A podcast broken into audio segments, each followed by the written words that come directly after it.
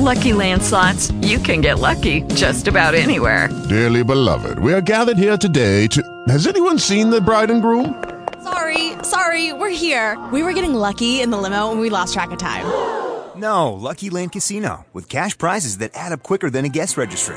In that case, I pronounce you lucky. Play for free at LuckyLandSlots.com. Daily bonuses are waiting. No purchase necessary. Void where prohibited by law. 18 plus. Terms and conditions apply. See website for details.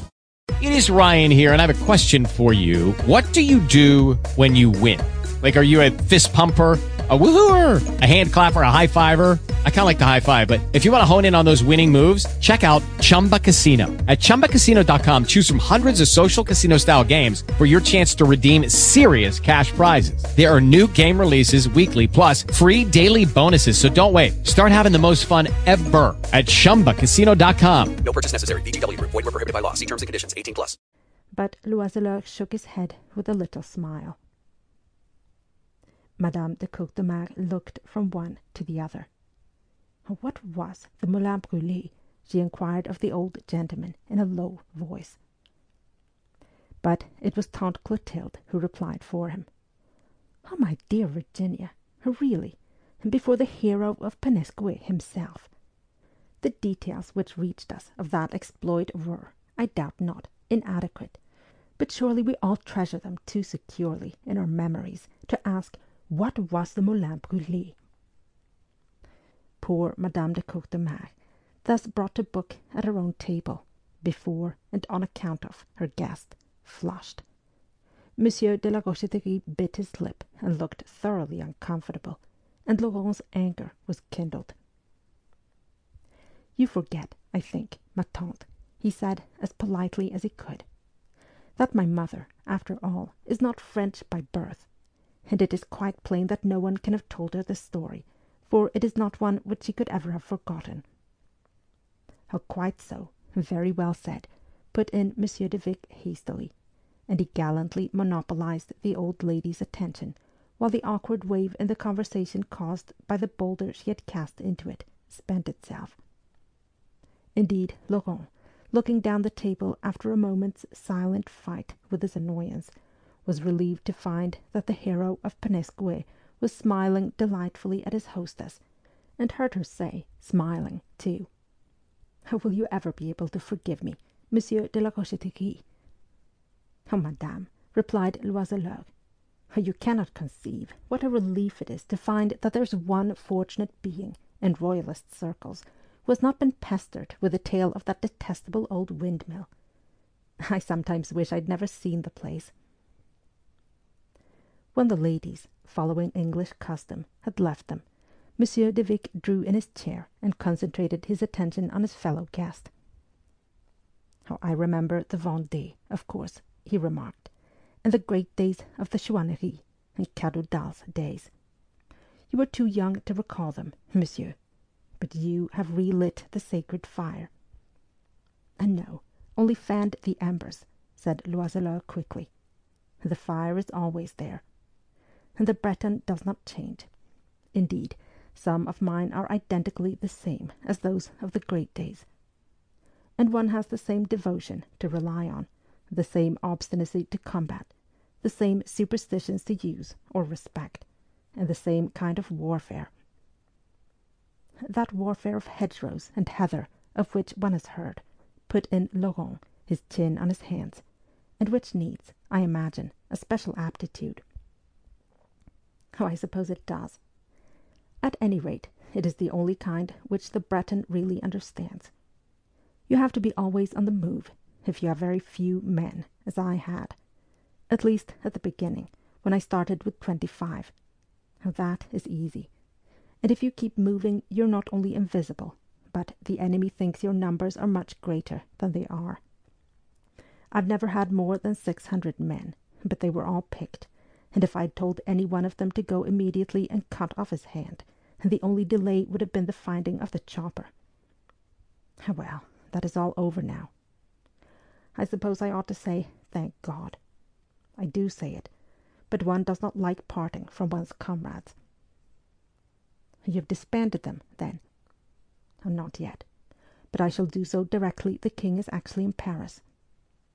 Ah, the king in Paris exclaimed the Baron de Vic in a rapt tone. And he began a loyal reverie on that theme, to which the two young men listened with becoming patience. Then he reverted somewhat abruptly to the question of Loiseleur's amulet, and asked so many questions about it that in the end Monsieur de la Rocheterie, beginning, Laurent fancied, to be slightly bored, offered to show it to him. And while Monsieur de Vic murmured delightedly, ' Oh, monsieur, you are really too obliging,' took off his coat with an apology to his host and turned up the sleeve of his fine shirt. Laurent, leaning back on his chair, his hands behind his head, looked on, amused. Little exclamations broke from the old royalist as, spectacles on nose, he bent over the table and scrutinized the circlet closely. Oh, that is really the fairy garter of the legend. Oh dear, dear, how wonderful! After all these years, and so fresh and well preserved, oh, there must be something in it, after all. Oh, it is indeed to be hoped, monsieur, that you will never lose that the owner of the Chartier, with his bare arm stretched out before him on the mahogany, caught his host's eye over the grey head. Yes, as you say, monsieur, remarkably well preserved. And Laurent, smiling back, had a delightful sense of complicity with him. Oh, he was not going to tell the old fellow what he had told him. Oh, my last doubts are removed, murmured Monsieur de Vic, taking off his spectacles. Now I know that I really have shaken Loiseleur and no other by the hand. The bearer of that name, who was turning down his shirt sleeve, stopped, and flushed very slightly. Why, monsieur, did you think I was an impostor ?' he demanded. ' Was that why you wanted to see the thing ?'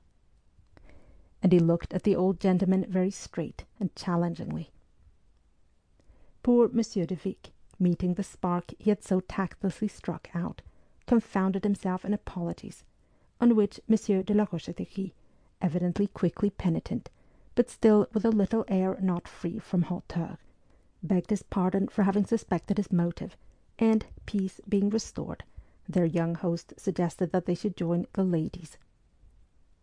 How very interesting, that, he thought, as he opened the door and so he's got a hot temper under that quiet exterior of his. How I think that, for all his modesty and charm, I should be sorry to take liberties with Monsieur le Vicomte de la Rocheterie. 6. Installed on the sofa in the drawing room, Tante Clotilde immediately motioned to Monsieur de la Rocheterie to take his place beside her. Now, Vicomte, the story you promised us, if you please. The story of the Chartier, she said with heavy graciousness. Oh, I can recall no such promise, madame, replied Loiseleur. However, if you conceive that it would interest you. And, Monsieur le Baron, he added, flashing a glance half malicious, half apologetic, on that offender, I will endeavour not to bore you too much. He stirred his coffee for an instant. You must know, then, that in the district of Pennesque there is a legend of an enchanted garter given in the Middle Ages by that ubiquitous immortal, the fairy Melusine, to a knight whom it rendered invincible. This garter was said to be still in existence, in the keeping of an old witch in the forest of Armor. We still have witches in Brittany, whom some held to be the fairy Melusine herself. Oh, I must also tell you if you will pardon a reference to my personal appearance, that this knight, known to after ages only as Loiseleur, seems to have been so unfortunate as to possess hair of the colour of mine. Well, I had, or I have, a specially devoted follower named Jacques Evenot, who comes from the neighbourhood of my little estate at Cessines. This man, who not only knew the legend, but the old women, too, who had the Chartier, must have begun by wishing that he could procure the lucky talisman for me, but hesitated to steal it for fear the theft would bring misfortune on me. And then he must have pondered how to trick the witch into giving it me of her own free will, and how therefore to inveigle me, at the time perfectly innocent, into playing the part as it should be played. For it seems, but I only learnt this afterwards, that if a young man with reddish hair came at sunset to her hut with a hawk on his shoulder and asked for a night's lodging, offering in payment merely a sprig of mistletoe, well, he was the dead fowler come to life again, and she would give him the chartier as of right. Evenou, a simple peasant, successfully contrived that all those coincidences should come about, except, indeed, the finding of the hawk. One afternoon he got me into the heart of the forest on some pretext or other, and deliberately misled me, so that I lost my way and had to ask for shelter at the witch's hut. Knowing her reputation, I made no difficulty about his suggestion that I should offer her the bit of mistletoe which he had plucked for me. One learns to humour superstition in Brittany. But the hawk yes, that was strange. How did he procure the hawk, then? asked Tante Odile as he paused. Oh, he did not, madame. Chance procured it, turning his fraud for him into reality and somewhat frightening him, I think. For, as we went through the wood, I came on a young hawk half stunned on the ground, with a broken wing, and I picked the poor bird up and carried it for a while, and ended by putting it, all innocently, on my shoulder, where it stayed. So it was there, quite correctly, when I knocked at the witch's door. He smiled, that most